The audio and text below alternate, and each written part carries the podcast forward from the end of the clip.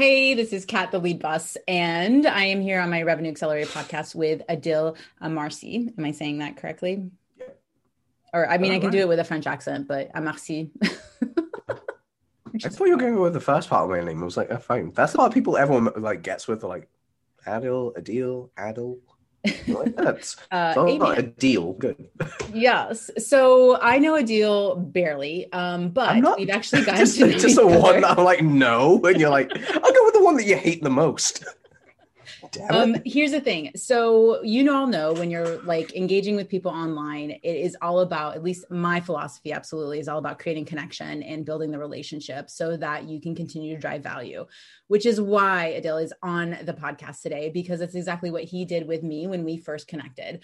Um, and so I want to share a little bit more about kind of his specialization in the copy world, which is something that I am a big fan of when it comes to content, right? So email content, uh, email copy, whatever it is, however you want to talk about it, it's how you have a conversation without actually talking to someone face to face. So now that I've talked way more in this intro than I typically do, Adele, tell us why, what you do, why you do it, and why people should actually care that you do it.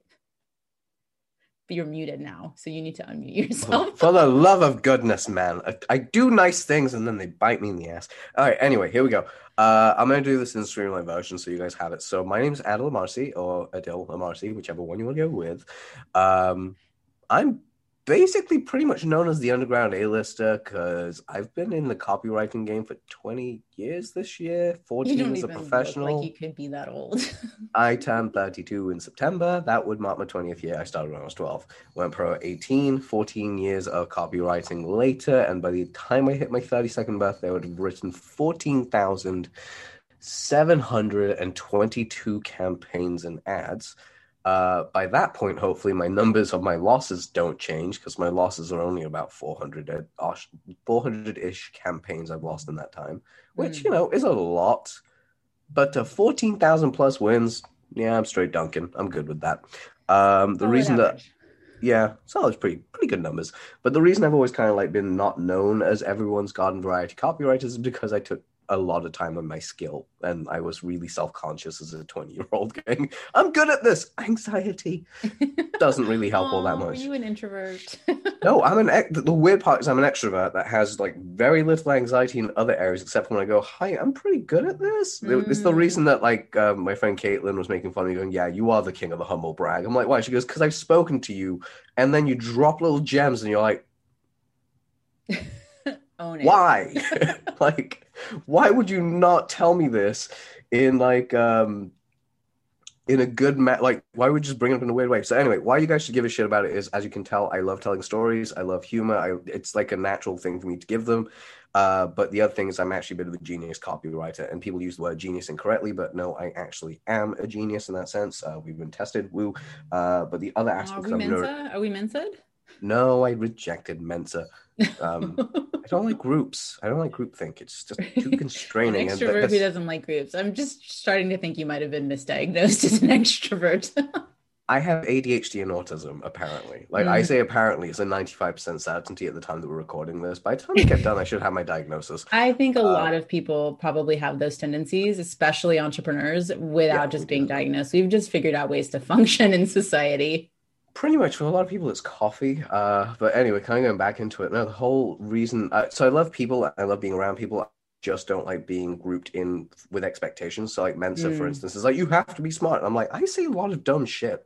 So I'm like, no. I can be quickly disqualified. Yeah, I don't want to lose my rep for a little while. I kind of want to hold on to it as long as I can because it's my comfort blanket, damn it. Um, but going back into it. So like, I just basically obsess over my work like crazy. Mm. Um And I am a perfectionist. I know I am, but that's one of the reasons why I have such a crazy run record, which at the moment is eight hundred twenty-one million dollars that I can track for my clients.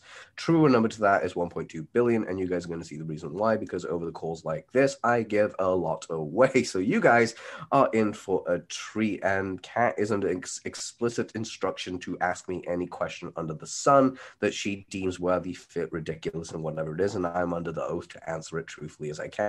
So let's enjoy and have fun. So here, let's just dive in. So we're just going to go. I'm going to ask the questions that I'm thinking of. So here's something that I know and something that I wish I had been told way earlier in my entrepreneurial career.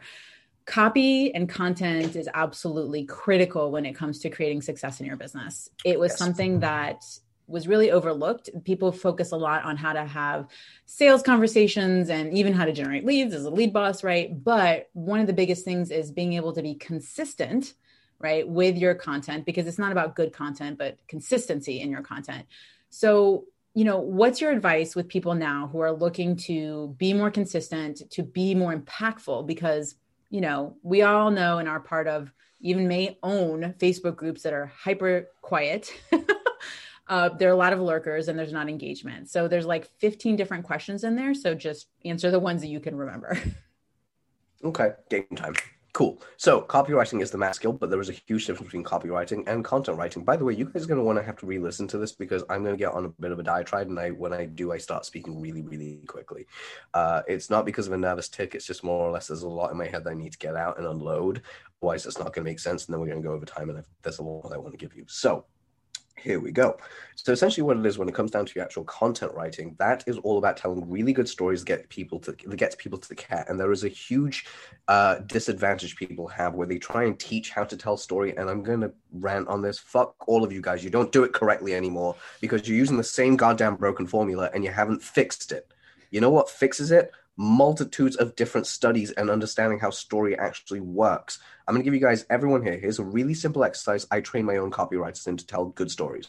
Number one, go get a favorite book you really enjoy. For me, I tell people to read Chris Carter's The uh, Crucifix Killer, which is a thriller novel, because um, it's hard to put down. I literally went through that thing in two and a half days, three days. I'm mm. dyslexic and I ripped through it. It was amazing.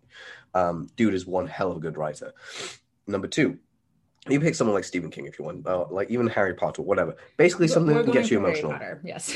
yeah, let, let, let's go for something emotional, yep. basically that makes you emotional. So maybe when Dumbledore dies in book six, and if I swear to God, if one of you says, spoiler alert, screw you, it's been around for ages. Like, if you haven't read it or seen it, that's Watch on you. Watch the movies, for Christ's sake. For love of goodness, read the books. Right. Um, anyway, they're not that hard, not that difficult. Your kids will love them. Anyway, read them with them. Anyway, uh, kind of going off topic. So going back into it, what basically ends up happening is with the co- with the content structures that you basically do, look at how the emotions of video games, movies, T V shows, all that kind of affect you, and just have like a notepad next to you and write down what scene it was. One of the weirdest ones for me was uh, Avengers Endgame. Captain America stood there in front of Thanos' entire army. He straps on his broken shield, grabs Mjolnir, and then it says, on your left. In that moment, that whole thing just creates such a dramatic flair. I tear up, and I don't actually know fully why until I replayed Gears of War three recently. And then I realized Gears of War, by the way, one of the greatest franchises, one, two, and three. If you haven't played it, go through the cutscenes on YouTube. It's about six hours of your time.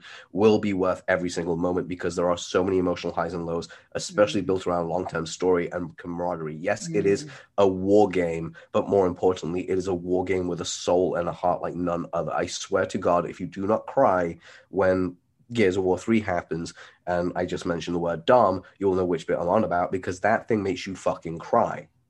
It's a very breaking moment. And in Captain America, it's the exact opposite. It's a healing moment, but it's mm-hmm. under the same emotion. So how you take those emotions, once you've written them down and know exactly where the emotional flare is, you can reverse engineer what it is about that makes you feel the way that you do.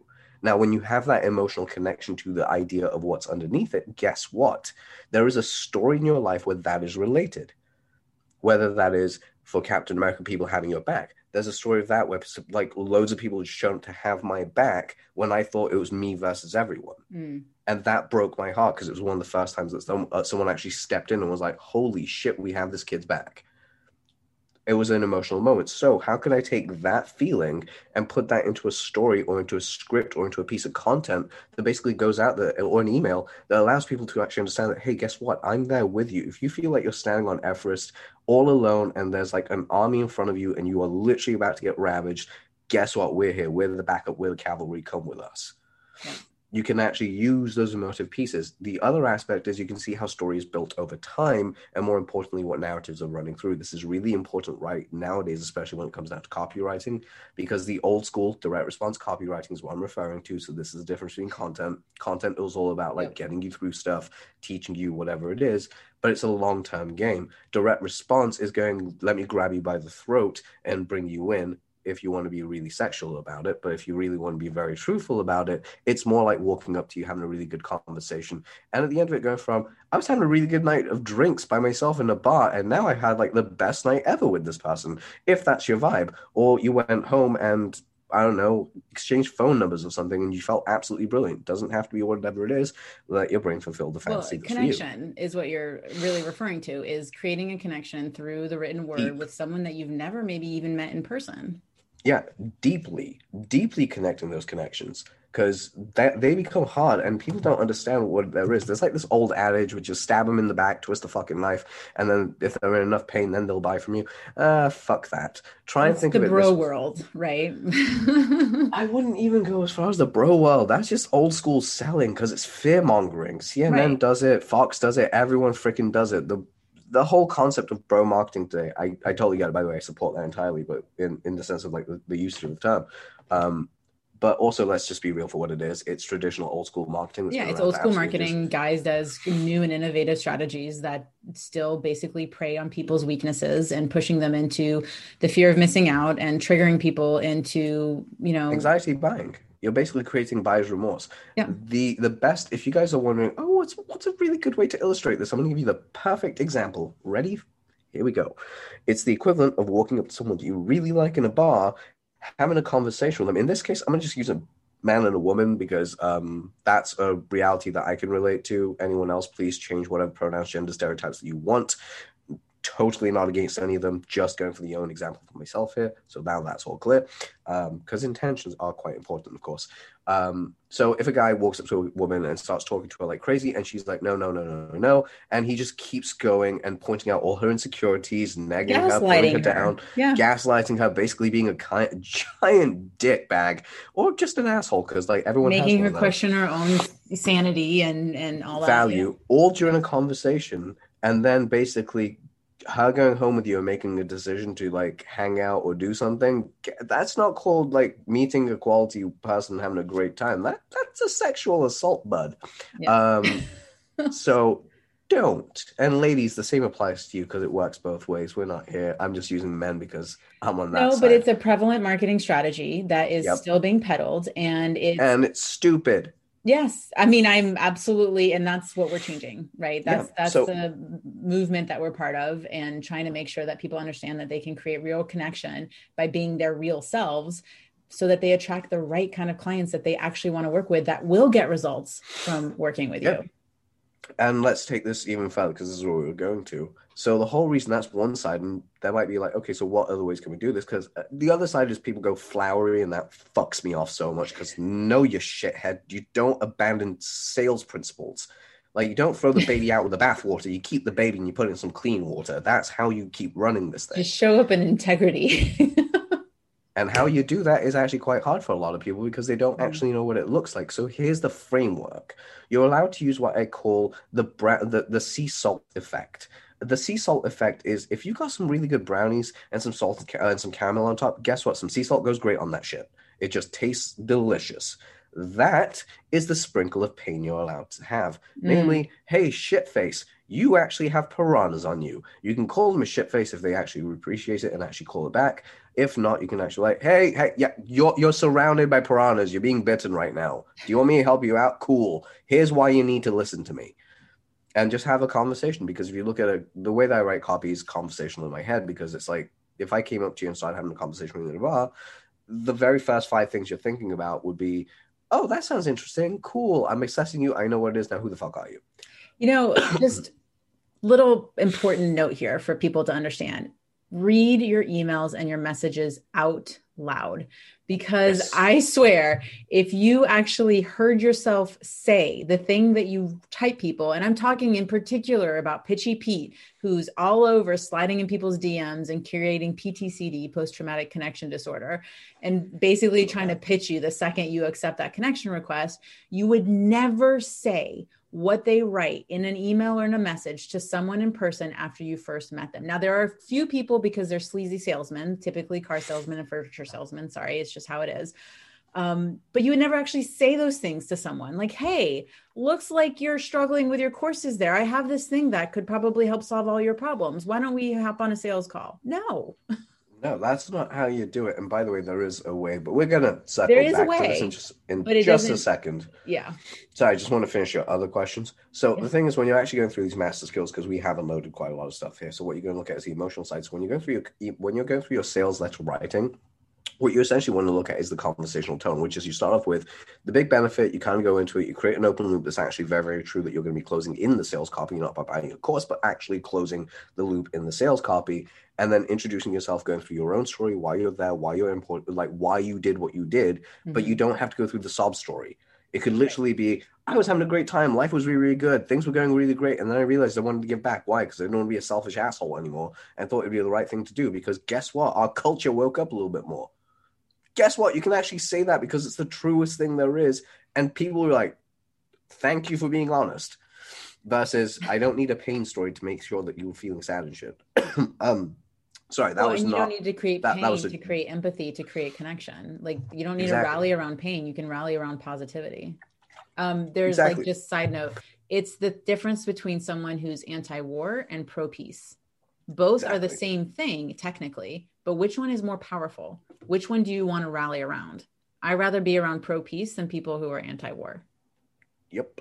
It's so much easier and people don't see it or realize that and kind of go back into it. So like the twenty percent this assaulted pain bit is kind of like going, hey, there's piranhas on you, which is, hey, by the way, like if you've ever gone through this situation, then maybe you might want to look at this kind of thing. Mm. Uh, and this is why we relate. So for instance, if um, does the thought of pulling out, like one of the headlines I have in my own sales copies, like for one of the pieces I'm writing is, uh, does the thought of writing your own copy make you want to pull your own hair out because it's absolutely strenuous, painful, and you hate it? Mm-hmm. Um, if you ever thought about, if you've, sorry, if you've ever wanted to hire world-class professionals to sell your products and courses, but they are too expensive, um, you're not in the right place, but you need to start selling to get out of your own way, then read every word below. And then the open loop that goes into is, I've trained well, I've trained some of your favorite marketing professionals out there, and I've worked with those that are around you. Here's how I've done things slightly different. Um, and what I'm going to share with you is how you can rely on a structured process that allows you to have your own creativity. So essentially, I call it the playground effect. Uh, and I'll explain that in just a moment. And essentially what happens during this process is you're going to understand how to input your own story, how to come up with your own ideas and angles and hooks, and most importantly, sell in a way that's completely uniquely you while saving yourself a lot of time. And oh, by the way, it only takes five hours to go through this process. Before I get into exactly what it is, let me introduce myself so I can explain the playground to you. Hi, I'm Adele Marcy, and this is my story. That's the open loop for anyone listening is he, st- he established something, opened the loop, started going, redirecting somewhere else, and then you go close the loop at the end.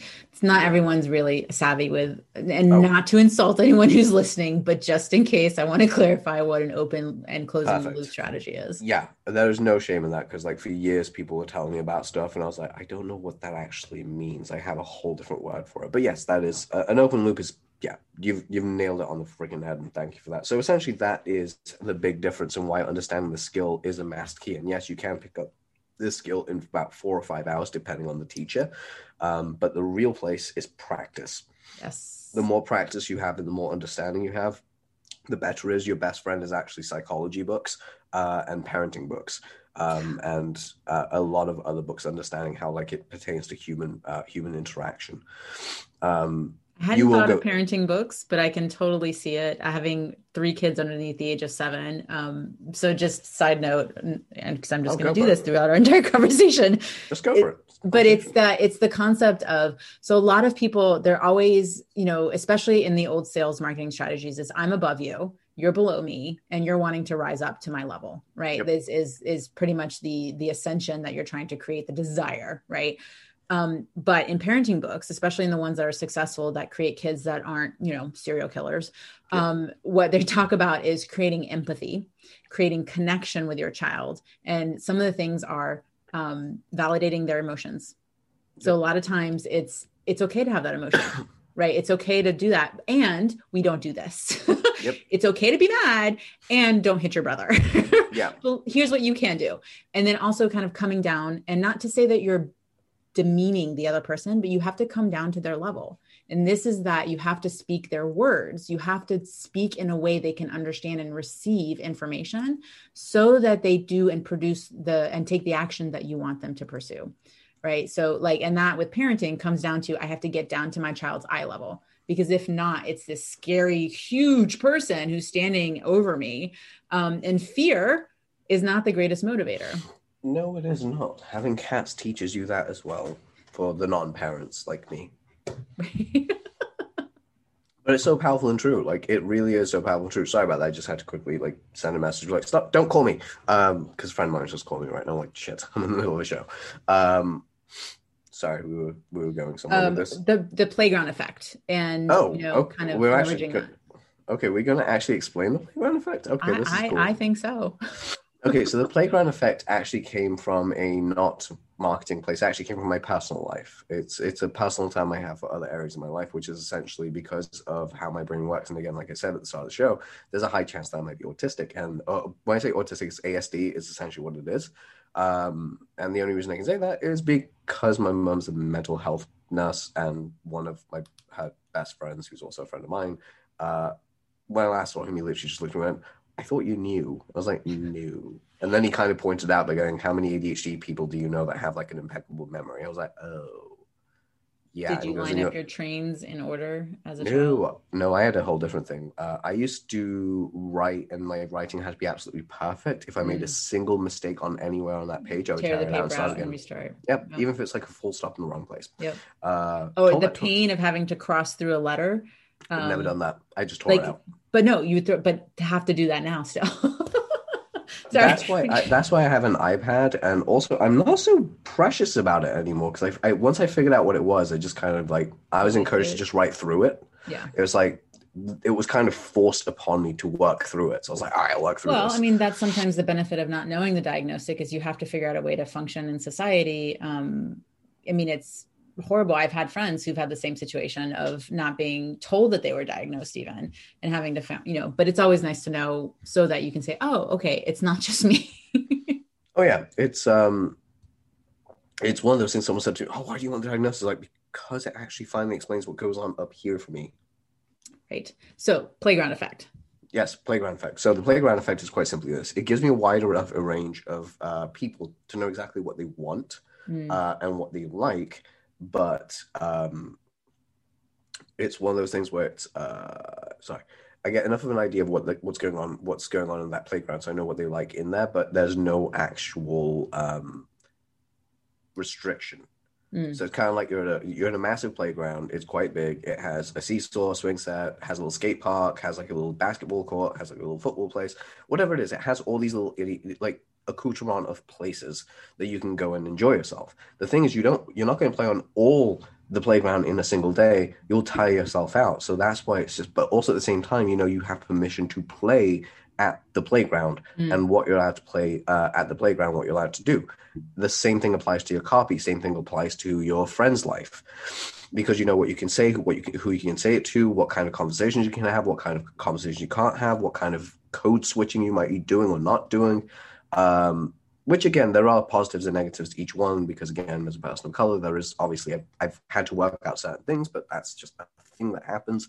Um, and when I mean code switching, it's just more or less like I'm, there's certain aspects of me that come out with certain friends of mine that don't come out with all my friends because. Right. Well, I mean, different people have different levels of safety and different things that you can talk to. Um, it's like it's when you're an entrepreneur, you can't always talk to your family about it because they just don't get it. So you just don't go there with them. Yeah, like uh, a lot of people don't know this, but I'm actually Tanzanian. And when I'm around my friends that are of African nature, like whether it be Black, Arab, Asian, whatever it is, um, my very African side comes out of me. And everyone kind of goes, oh, shit, no, he is. Just whatever. It's, like, it's an immediate acceptance. Like there is no color in what we see. We just are from the same place, mm. um, which is awesome. But at the same time, I can't talk about African shit with like, my friends that aren't African, because they're you like, grew up in Iceland. Yes. Yeah, it's like, you're not going to understand the ridiculousness of the stuff I'm t- talking about. Like, I'll tell you some stuff and then you're like, oh shit, what's going on? But anyway, going back into it, with the playground effect, it is just that same thing. It's allowed, it's like what you're allowed to talk about with your audience mm. without actually having to, um, like it gives them, like my structure basically gives you enough of an open field so you know what toys are on the playground. And if you want to write a successful sales letter, use all of them. Mm-hmm. Um, and this is how you do it with examples. But once you get to a point where you're good, you can incorporate all of them to make a bigger thing that works for you in functionality and uh, and the process that just works quite simply. Because there is a seventeen and a half step system to actually get someone to go from, I don't know who you are, to I really love you and am, I'm empathic to you, to wanting to buy from you. And I understand why I'm buying is completely my own choice and volition, to ultimately actually working through some really, really powerful stuff. Obviously, I have used like certain influence persuasion principles, um, and this is kind of what I want to clear up as well with people. There's a there, there are three things that you need to be aware of. Influence is one side of the coin, heads uh, or tails, if you want, whatever. Um, and uh, manipulation is the bottom side of the coin. It's the other side of the coin. Yeah. Um, so that's the light and dark. If you want, if you want, if you're a Star Wars nerd like I am, here's the simple way of looking at it. Uh, the the top is like the the influence, Jedis. The Sith, dark side manipulation, persuasion. When you turn that coin on the side, there's that nice little bit on the side. That little bit on the side is actually where the gray live. Now, the gray can use manipulation tactics, but ultimately it helps you out because it's persuasive in your process. That is my cat, not a child. Just a heads up, because he will meow. I'm not hearing anything. I, he's in my room now. He's literally by my hands, and he will actually meow at some point. So I just do a little to, appearance. There he okay. is. We've got our. Our co-host, uh, yeah. Name of your cat? Oh, Chase Barrington the Third. Oh, well, okay, there we yeah, go. I, he's a fancy cat. He gets a fancy name. He has a bow tie and everything. But anyway, um, you can see more and more why it's that. Anyway, going back into it, what ends up happening with this kind of idea of how you create chaos, like structured chaos around and chaos around things, is that. Um, Sorry, go back to the persuasion thing. Persuasion is essentially just that whole aspect of like borrowing from light and dark to walk a gray line. So you'd be Mace Windu, essentially being able to channel in the darkness to create light. Um, is that what you mean by structured chaos? Is that gray space between influence and manipulation? Yeah, that's the playground. It's structured chaos, basically. And what I mean by structured chaos is creativity is chaotic. It's a chaotic energy. We all like someone that says it isn't. Mm, shut up. No, it is. Okay. Yeah. It's, it's, it's like your best friend and worst enemy at the same it's time. It's powerful, but absolutely chaotic. Yeah. It's basically, oh God, who it's basically the giant dickhead friend of yours that tells you the truth, but you love them. Yes. It's one way of putting at it. And then every so often they help you and you're like, yeah, but then they bitch slap you afterwards. Like, why? I thought you got this, bro. No, God damn it. So anyway. I know like one of your, the, one of your, I'm pretty sure one of the, your biggest pillars or your biggest, um, you know, belief processes as part of creating content and email copy and all that, you know, uh, in yeah. that world is this story-based approach. Yes. Um, so what is that? So not everyone understands it. Um, what is the story-based approach and like, why is it so powerful? Okay, so my cat just meow. Uh, two things. Right now, I want you guys to quickly head on over to greatestcopywriterlife.com forward slash cat. Uh, the reason being is the next five minutes I'm going to fill with time while you download this. Head on over, even if you're on like an iPad or something or on your phone. Head on over, please, and quickly just go through it. Um, what's it called? Uh, send me everything through and uh, sorry, go go to that website, enter your name and email address, and you'll get a downloadable link that will uh, or a downloadable P D F. It's a one pager, and of course you get all the extra content afterwards as well. But right now you just want the single downloadable page. Come back to it, open it up, have it on your desktop, have it somewhere that you can see it. Uh, the reason being, this is my story selling matrix. And the reason I call it that, it's also known as the infinite content matrix, uh, Adele's ridiculous ideas, or any other name that I've called it over the time that you may have known me or Googled me. It's all the same stuff. All your money-making machine, go ahead. Yeah, it's like the three, you know, three-step process of stories. So essentially, it just has three parts. Number one is uh, on the left-hand side, um, what drove you to what you're doing? Like what, what kicked your ass so hard that you wanted to like go do things? On the right-hand side is what is your point of no return, and the middle are the milestones. Now, it's very simple to kind of get wrong, but here's why it's different. Everyone else kind of has this. It's like, oh, my life was shitty and then it got good. No. There's a point in your life where things got weird and you had to make a change. It's not never. It could be a negative. Most times it is, but it doesn't have to be filtered through a negative lens. You just write the event down. Now, all your milestones are all the things at one point or another you thought were never going to happen, like your points mm. of no return. I'm never going to quit my job. You quit your job. I'm never going to do this. You did that. I'm never going to build like my own website. I built my own website. I'm never going to have a single subscriber. I got a subscriber. No one's ever going to buy from me. Someone bought from me. Just you keep going and adding this stuff up until you got like your ten, until you're at that point where you've got what I call the glorifying moment of no return. Even if it's one of the ones that earlier, the glorifying moment of no return is happening right now in your life. And this is, I can never step back. I've come too far to take a step back. The line in the sand is behind me. I will not cross. Mm-hmm. That right there is essentially what every single milestone eventually, like each point of no return eventually becomes one of those milestones. Mm. Now you have this as a visual in front of you. You'll see it. Just fill that out. And I had this with someone earlier today where it was, um, they initially told me, oh, yeah, it's because I want to be a coach and help people. And I was like, why? And they're like, oh, I was a teacher fifteen years ago. I was like, okay, that's incredible. But why being a teacher? They're like, oh, because I had to do this. I'm like, could you not see there is an infinite pattern of you wanting to help people all your life? And that's really your point of why where you started. You mm. wanted to help people. Mm-hmm. And then you kind of build everything else out to the point where you're at today, where you're a coach and helping people grow their Facebook groups. So there is like a big wide range, um, and you guys can do this at home. We're going to do one live right now with Kat and I in a moment. She's going to think of something while I'm running through this process with you, um, and she's going to throw it at me, and we're just going to fill in those blanks. Now, that's step one, because you're going to have your big ten milestones. Now, the ten, ten big milestones are very, very simple. Those ten big milestones become your big pieces of content that you can actually post around the internet, on Facebook, social media, whatever it is. That's great. But you're like, Adil, it's only ten. You said infinite. Well, I'm going to show you how it gets to infinite. Take that same structure and then move it down one between point zero and point one. So you draw a whole new line chart, or you basically copy the thing into another um, into another file. And what you do on the left-hand side, you go, this is where I started, and point one of your no point of no return on the right-hand side is what milestone one above it is. And then now you got ten separate spaces to go between what happened between there and here. Now you have ten pieces of emotional content. And you keep doing this over and over again until it becomes infinite. And of course, there is a five-minute explainer video that's in there that goes into way more depth with examples. But right now, I want to give you guys a live one so you guys can take it and run with it right away. So, Kat, do you have an example for me? For, of my own, in my own space? If you want to do in your own space, make up, whatever it is, I am literally letting you. Let's like, do the one, me- I think, where, you know, um, where people left their corporate jobs and started their own consultancy. Okay. Left my corporate job.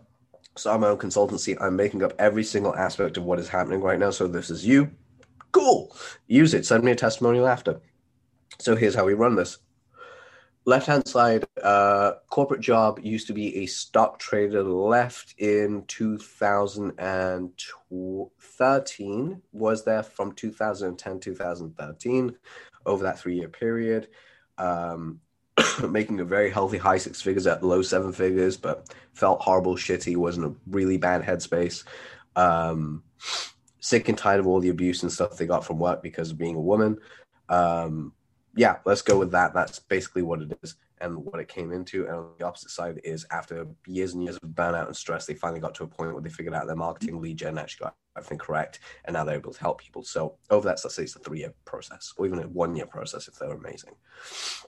Actually, let's go one and three. Yeah, they're amazing, and also they, you know, they fucked up a load. So here's how you do both. So the one that's amazing is quite simple to do. It's like, oh yeah, so I was a high-powered corporate person that basically did all this amazing stuff. I got to a certain point. I was sick of them massaging, so I decided to leave. My next process was basically figuring out what my exit plan was, speaking to my partner, making sure that we all got everything ready. Or if they're single, it's like figuring out my exit plan, speaking to people I care about and love. And then from there, I ended up making a decision. When I made that decision, I jumped out the plane. Thankfully, I had enough savings to go for about eight months. Uh, plus excess income from my uh, redundancy pay that allowed me to immediately work uh, with a coach. Now, I also did something really intelligent here where I downsized my apartment to the smallest place I could live in, put most of my stuff in storage, and decided to myself, I'm not going to move back to my really, really nice place until I fully replace my income as an entrepreneur, which means I can stretch my money for a lot longer and I can live happily investing in all the things I need to invest. It only took me six months to get to where I needed to be, because over six months, I hired the right coaches, got out the right way, built my stuff, actually leveraged my skills. And today I am actually not. she's like, uh, I could be, she's like, oh, that time I retrained. So I'm a level three yoga instructor now that has her own practice, her own business, all digital online. And this is what we're doing. Um, And from that, I end up taking that business, understanding further businesses, how they grow and how they scale and what models need to be used. And I realized I was far more effective by teaching other people how to do this through both combining yoga practices with the breathing exercises and combining the business exercises in a way that was actually both applicable and creative. So we decided to call something, we, we created called Yoga Biz. Yoga Biz is essentially your social, is your social enterprise that is designed to help business owners and women in particular get back in shape, find balance themselves, rebalance everything they need to do through the practice of yoga, and ultimately be taught business classes while we go through yoga poses and stuff like that. So it's a win-win because your brain is most activated at this time. It actually takes in more information, yada, yada, yada. Let's go through doing this. That launched. It was absolutely brilliant. On the other side, point of no return. I had my first ten students completely graduate. They've actually, three of them actually hit the first five-figure months. I'm so happy. I know I can never go back to any other life except for the one I'm fulfilling. And oh, by the way, I live in the beautiful big apartment I've always wanted because I was smart with my money and what I did. Oh, and by the way, one of the finances class that we have is we actually teach women how to not quit their jobs and burn the bridges like everyone tells them to do, but rather to slowly plan, create, and actually replace their income so they themselves can have a great life with less stress and create uh, freedom over time and not just immediate freedom as is. And that's what makes this difference. That's one-year plan person. The person that fucked it up royally and didn't listen to the first person and kind of went the wrong way was, I was a stock, like I worked in high uh, high C-suite stuff. I was a C M O for several several companies, hit seven figures a year, hated everything because I was having everything dumped on me. It sucked. I'm a person of color, blah, blah, blah, whatever you want to call it. I decided to leave. At this point, I, I had dependents, I had my kids with me. Of course, like my partner wasn't there. So it was just me and my kids, single parent, doing their own thing. Um, so I was, make, I was taking a huge risk. We couldn't downsize our home because it was there. I budgeted six months worth of living expenses. Um, My re- my severance pay wasn't as great as it needed because we got caught up in a lot of litigations and stuff like that, and that ended up draining a lot of my money. Um, thankfully, I did have enough money to keep me over six months, uh, but I fought and fought my way all the way through. I had to take loans out from my parents. I had to actually max out all my credit cards. It took me absolutely ages to get to where I needed to go. I was completely blown away by what needed to be done, uh, and then it, I had like this one night of insanity where everything was just horrible. I was crying, I was feeling sucky, and these are the reasons why I was feeling sucky. And then on the other side of it all, um, I realized I need to sit down and make a plan. So I sat down, made a list, made a plan of what I wanted to do, found my goals, and then started to work towards them. No way, shape, or form was this easy, especially starting as far back as I was with the spending habits I had. It was really hard for me to break. So the first thing I did, I read these five books. They absolutely helped me because it was the best education I could get.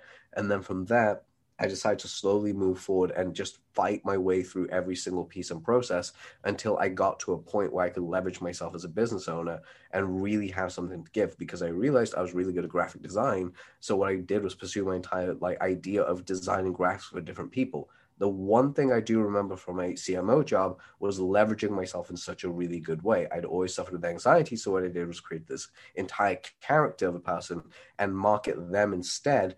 And I would be, of course, collecting all the money because it's the same person, but I'd be delivering through this third-party institute that would end up saving me a lot of time and hassle, uh, ultimately allowing me to actually partner with an agency and grow to a point where right now I'm where I'm at. So they took the hard road, so they know exactly what to do and how to actually turn right around. But do you see how there are two separate stories here that can easily line up, and you can have infinite content loops with each one? And each of those, I mean, would you break those into multiple stories? Would you say one long sequence? Would you say, you know, like, how would you take that? Because that's the, the hero's journey, right? If you will. Yeah. Um, but then there's persuasion in terms of, I got to sell something, right? Like yes. I'm in the business of being in business. So how do we take my hero's journey, not mine necessarily, but the hero's but journey those. that you've outlined, and turn that into a sales machine, essentially? Awesome. Glad you asked. So the way that you actually do this is fairly simple. You take, uh, so we'll take the one year person that we went from stockbroker to uh, yoga instructor. We got there really yoga. fast and not too many hiccups, you know, just kind of. You just like steamroll and uh, smooth it. And they're also a really good teacher because they're a great student, but they're really good at teaching. They just happen to be that unicorn out in the wild, which sometimes they. Well, and let's throw at least, there's been at least one or two hiccups along the way, just to make it a little bit more real. I There are some that don't. This is what I mean. I also really? want to hit the. There are, I know a few people that have actually gone through zero hiccups and made it to the other side. Their hiccups came way later on. And well, there's always hic- hiccups, at least maybe yeah. not when the story started, but at least before to get to where the story started. Yeah, like there's always something there that happened. And by the way, the reason I'm giving you zero hiccups with this person is because I don't want anyone to focus in on the pain aspect because yeah. like that I want to show you can sell with pleasure as well. There is a way to do it with happiness. Which you know all about that because there's, there's a side story of um, when uh, Adil tells you he's sold and was four hundred different markets. four hundred twenty, um, yeah. Yeah, like all the markets, meaning um, erotica kind of areas to just dating, you know, awareness um, and crystals and feathers kind of situations. So he spanned yeah. the gamut and I just had to plug that. Yeah. Also, uh, vacuum sales. I've literally sold vacuums. Which erotica and vacuums just kind of go hand in hand, don't they? Really do. They really do. Same anyway, thing, but different. Um, but I want that to just be there as a way of like selling with just the idea of nothing but good stuff, because yeah. there's, some, there's some people who are just negatively attuned. I don't want people to gravitate towards that. You got to see the other side. Right. So the way that you do that is quite simple. Um, oh God, what was the actual, oh, how do you turn this into a thing? So you break down each one of those sections into separate stories. Now this is where the real genius comes in. I can't go through it all because it's a training in of itself I go into, but essentially if you understand there are seven types of stories, you can spin the same story seven different ways. Mm. Now, if you understand that, there's another thing that I'm working on right now, which is the four story structures that it sits on, which gives you twenty-eight variations of the same story. Right. And each story could literally be between zero point one and zero point zero one as mm-hmm. a story piece, and that's right there. And it kind of builds up to this overarching theme. And you can kind of post these different little tidbits all around the time. But when it comes to selling, you stop talking about you and you start talking about the benefits of why you and that person has to be there. So this is something that's really changed. Before it used to be talk about them and them and them and them and screw you and them and them and them. Difference in time. People now want to know about you. They want to know who you are, so you got to talk about you. So what you do here is you start, have, I've said you like a million times, um, where you start off is by going with, um, sorry, you start off with something as simple as, actually, can we hit pause for just one second? Sure. Right, sorry about that, guys. Okay, so back into it where we were going with is how to like sell all this stuff, is you take the key big elements from your ten big points and essentially weave them into your sales copy, your emails and launch sequences. And that's where you kind of sell from the big boy stuff uh, or the big girl stuff. You essentially go from that very, very high level stuff and go from there or whatever it is that you want to be realized as or whatever. Anyway, um, what you go through is that whole process of what happens when you're selling. So that could be something like, I'm a yoga person. I've gone through this thing. It's absolutely brilliant. We've done this, that, the other. It's absolutely brilliant. Everything kind of went smoothly. And the reason I can do this is because I've actually mapped out everything with my mentors. We've actually got like a very straight path. We've, we've helped a hundred people. It kind of works universally. This is who it's for. This is who it's not for. This is how it works. Go into every single bit of the detail in my, in the way that I teach sales copy. And essentially you take these stories and put them into this framework. And then it comes out with something excellent. I can't go into this framework because unfortunately the playground of it all, as I said, is seventeen and a half steps, but it's, it's like a three hour training. Um, so, I mean, you know, conceptually what you're doing is, is there's a base process that creates conversion. So it's that call to action. There's different structures for those calls to action. And what you're doing is, is you're laying a story on top of that so that it creates that engagement, it creates that empathy and connection. So that empowers the call to action to actually be activated. Work. Yeah, kind of. It's basically what I said was um, earlier, because I gave you guys an idea. So this is the, ah, screw, I'll just give you guys the outline um, very quickly. So it goes pre-headline, headline, sub-headline. Uh, so headlines basically at the very start. Open like uh, opening paragraph with an open loop, introduction to self, introduction to story of discovery, introduction to product after the end of the story, like how you got to discovery, product description in complete detail, like absolutely every single detail you can think of that gives them every reason to buy. Um, testimonials, uh, price reveal, price justification, close, guarantee. Bonuses come way later than people realize because bonuses should not be early on. They are a bonus. They come after the guarantee. Um, reclose and repeat plus any testimonials you want to throw in. That's fifteen.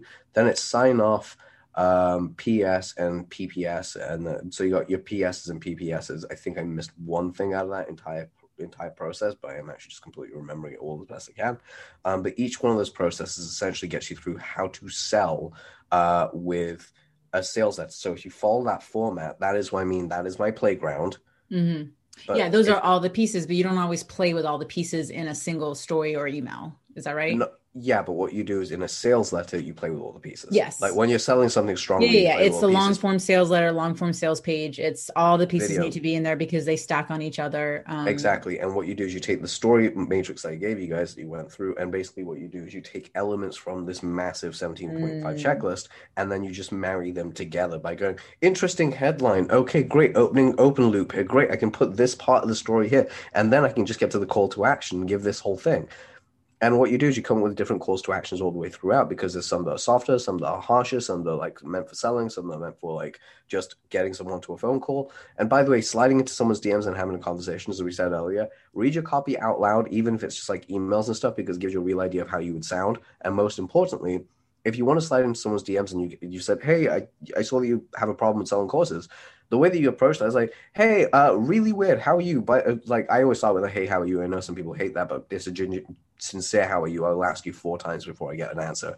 Anything else from that, because I really want to know. Um, but I'll be like, hey, how are you doing? Thanks so much for adding me. It's really cool to meet people. I see we have mutual friends and whatever it is. Um, let's get a good dialogue going.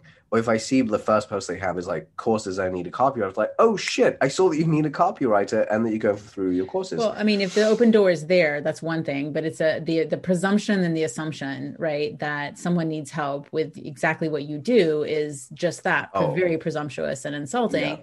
Yeah, that um, is. You establish- know your market. Yeah. Know your market. Like, but if right. you do that and like, say you're approaching another, co- say you're a copywriter approaching me, um, to like get me to write, like I saw your sales letter, it was shit. Yeah, it is shit. I'm rewriting it. That's why I'm in the process of doing that. Um, but it's a couple of years old. I've had people approach, oh, you know, your sales letter is not that great. I was like, yeah, I know. I'm I'm very aware that it's not that great. I make a point of it. I even say it in sales letter. This is not my best work because I'm writing for me and I have my own shit. Shoot, um, cobbler's kids. Yes. Yeah, as it always is. Uh, but what ends up happening is, sorry, I'm losing my train of thought for a second, just going back for a second. So what ends up happening is that whenever you're actually talking about this kind of stuff, when it comes down to uh, snaps, D Ms. Like, D Ms, well, thank you, yes. Yeah. When someone slides into your like D Ms and starts telling you like, hey, I want to work with you, whatever it is, or like, hey, your copy's bad, or hey, I saw there's a problem with your product sales, or whatever it is, or like, hey, I, you might have, do you have a problem with lead gen? The best way to approach is like, hey, how you doing? Like, do a little research, get to know them. Um, I saw that you're really, really cool doing like lead gen right now. Uh, I also do that as well, but I don't know what time you've been doing. Like, how long have you been doing lead gen? If they're like, oh, I've been doing it for six months, so I've been doing it for six years, and like either it's more or less than you. If it's less than you, be like, oh, that's really cool. I've been doing this for a little bit longer. Let's connect sometime. It'd be really cool to talk to you. Um, and hey, if you have any questions, hit me up because, you know, looking out for each other, because it's a true looking out for each other. If you've been there for less time than they have, be like, oh my God, that's really cool. Do you mind if I ask you some questions about what's coming up? Because I am finding some crazy stuff uh, happening. Please let me know. After like, yeah, it's a consulting fee or whatever it is, be like, that's really cool. If it's something that you can't afford right now, be like, sorry, I can't really afford you as a consultant right now, but would still love to stay friends with you because, hey, who knows? I might be able to help you out with something in the future, or we might be able to bounce my ideas off and realize that we have some weird commonalities. Anyway, have a great day and speak to you soon. Or ask them a question about what they're doing on their weekend. Yeah. Um, all this builds rapport and conversation. You're not constantly going in for the kill. What you're doing is building up a relationship over time that is both seeded and actually perfectly, um, it's, it's, uh, two ways. It's a two-way street. Yeah. Multi-beneficial. Well, it's connection and conversation, right? Actually, versus you spitting stuff at someone um, directly. Now, I know that we're coming up kind of to the top of the hour, and there was one more thing that I wanted to kind of um, touch base on was, sure. um, um, oh, but there is another question that I have. Go for um, it. I'm staying on for as long as you'd have me. So, you know, when we look at, you know, the, the, the traditional models of there's nurture sequences, there's sales sequences, there's phone call campaigns, there's referral campaigns, there's this campaign and that campaign. What's your philosophy around that um, versus kind of what you laid out here in terms of the long form sales page and pulling content from that to drive traffic to the offer? You can do it all. Like the stuff I've just given you is evergreen. So it works uh, universally. You can use this in D Ms, you can use this in email sequences, you can use whatever it is. Essentially what I say is find what you love to do and then use what I've just shown you to do it better, easier, and quicker. Because for the love of goodness, you're always going to need sales copy. You're always going to need it. It works on every level. Sure. And what about the nurture people, the balance between nurture and sales, right? So there's some people where every single email is a sales email. There's other people where they don't ever seem to sell anything um, and they're sending out emails. What What's your thought in terms of the right balance, the right mix Do for both. The most people. Do both. It's the equivalent of asking someone that you like out on a date and making an offer to them. Could be something yeah. as simple as like, yeah, it can sometimes be annoying if you're doing it annoyingly. But if you understand how to write with prose, if you understand how to write with humor and write with different styles and variants and stuff like that, what you end up doing is having a really fun way of having conversations with someone. You don't know what might get them to say yes. So it could be something as simple as like your welcome sequence is like, hi, welcome to the, what was it? Welcome to the party, pal. If you're a huge diehard fan like I am. It was like, the diehard fans out there, make yourselves known, reply back to me. Um, and then like have your whole email as a bit of a joke as back and forth. Because that's what you're essentially doing is you're trying to polarize and niche out the wrong people that won't mm-hmm. work with you, don't get who you are, uh, while actually bringing the people closest to you, closest to you so they can work with you. Which like guys, like if you're listening to this, this is just a point that I'm, I'm very appreciating that you're making, which is you want to get people off of your list who are not going to buy from you.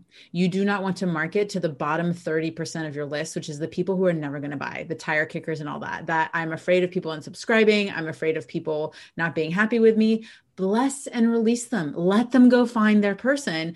Don't modify all your marketing to try to convince people who aren't ever going to buy to buy from you. Focus on the other seventy percent of people who need some information in order to give you that yes. Yep, pretty much. Sorry, I just soapbox moment. Nope, you were just making my point for me. That really just does work. And it's actually, I wouldn't even say it's like the bottom thirty percent. It's like the bottom sixty percent. True. Just like, just like be... Be who you are with the people you want to be around, and you'll see your conversion rates grow. And there is a whole thing I'm doing with that that's kind of weird and awesome that we'll tell you about Kat afterwards. Um, sorry, guys. This one I just Behind have to keep scenes. On. I have to Most keep this advantage. one under my I have to keep this one under my hat until I actually get it done, because I know if anyone steals it, it's going to piss me off. Competitive advantage. You gotta, you gotta market it. So the last question, that probably isn't the last question, but the last topic is, and we touched a little bit on it um, at the beginning, but the the buyer psychology. And we touched on it when it came to kind of influence and manipulation. So, um, you know, what, how, and of course, uh, you know, the difference between the two is really just intention, right? Are you intending to manipulate, or are you intending to influence? Yeah. Um, what can people leverage as strategies, you know, maybe one or two that you don't see that are super easy that you're not seeing people leverage as part of their content? Okay, so we actually we didn't actually answer my last question, so I'm going to quickly just rip back on that. So how often you should be like promoting and giving value? Essentially, do both. I thought you were trying to be vague by saying it just depends.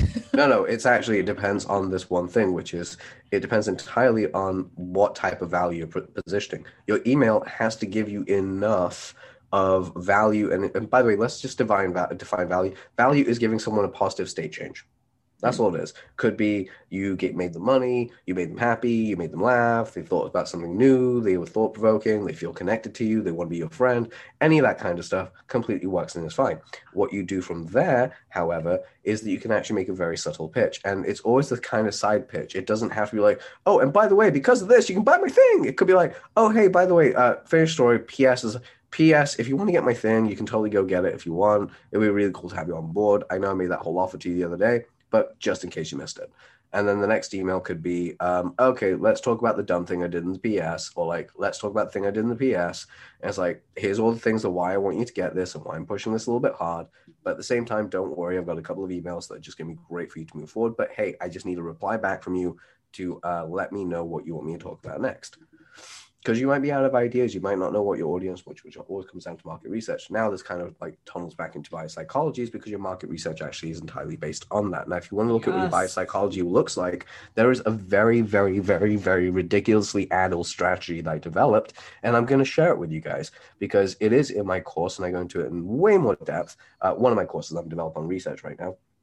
But it works, and essentially it's using uh, Reddit and YouTube as two of your biggest platforms, and here's how you do it. First of all, there is, a, I'm going to like teeter over this because there's a lot of stuff, so there's a celebrity like research method that you have. Essentially, you want to find out who your audience follows and listens to, and then what you want to do is create a new YouTube account that's completely clean and subscribe to all the shit that they subscribe to, because YouTube's algorithm will start actually bringing up their shit into your uh I say shit very, very lovely. Uh, it's basically, it brings up their stuff that they're looking at, that they're being influenced by, onto this algorithm naturally, where you don't have to do any freaking research. It just shows up in your freaking YouTube.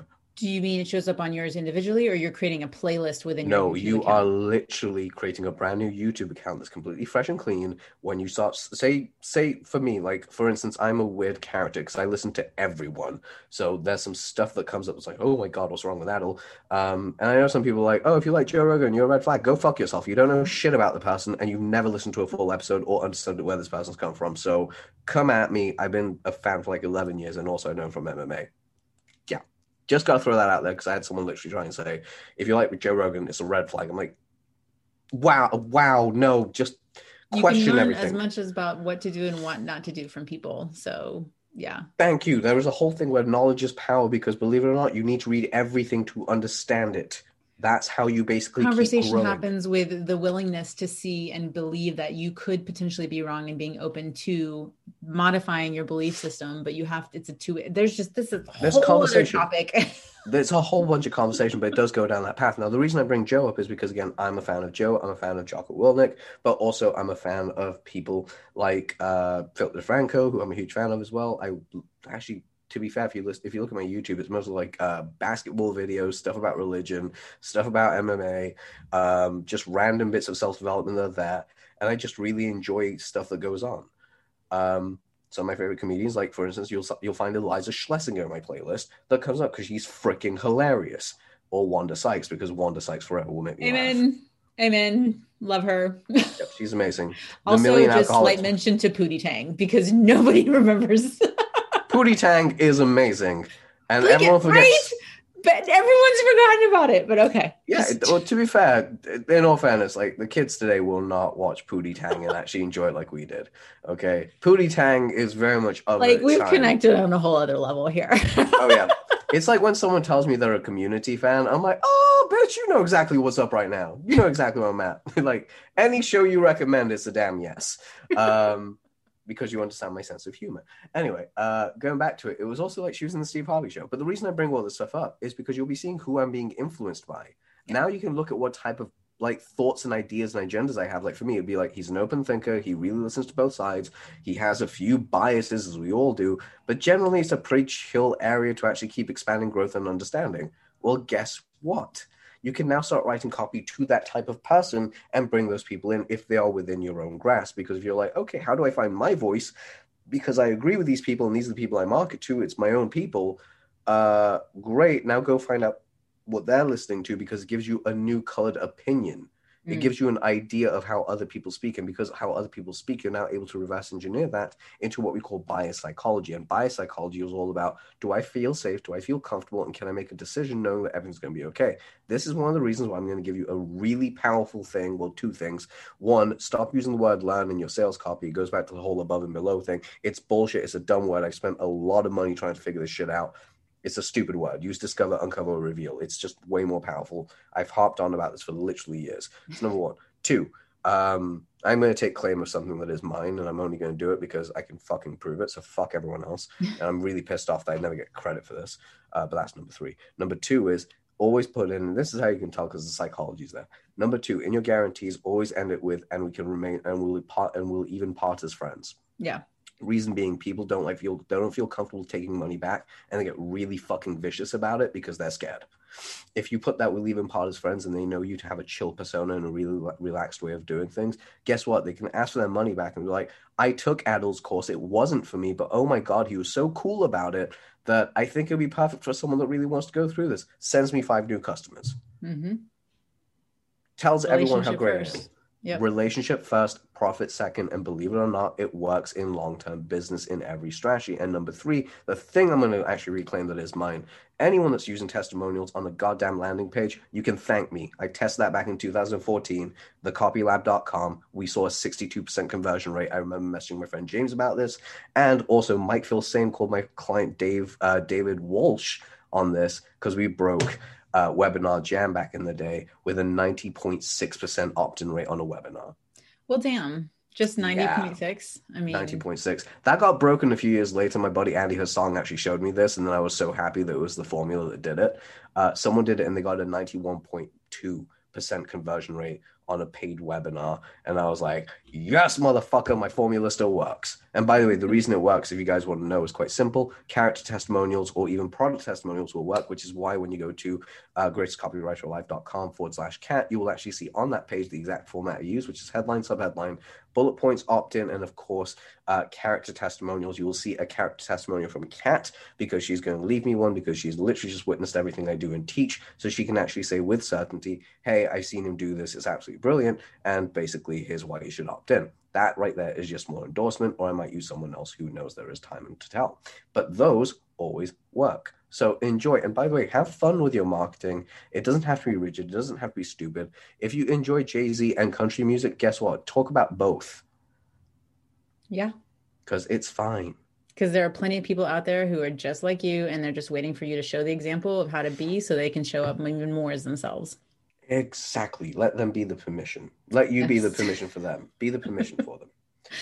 Um, Adele, you have been amazing today. I know you've you've shared that link in terms of where to find resources. Any, and I know you've kind of gave a parting words right there, but I just want to double check. Any parting words, things that you wish people would really take to heart and implement in their business to create success? I kind of asked you a question. Don't tell fake stories. Like, use your yeah. actual real shit whenever you do it. Uh, be ethical in how you do things. Be super chill with people. Give credit where credit is due. And finally, this is my personal favorite of all time. Have fun with the fucking process. Go through this again. Look at the process. I've given you a shitload of homework to do. So uh, anyone that says that they can't write copy or don't know what they're doing, um, at that point, just reach out to me. Just, you know, on all my, except for my YouTube channel, which is Greatest Copywriter Alive.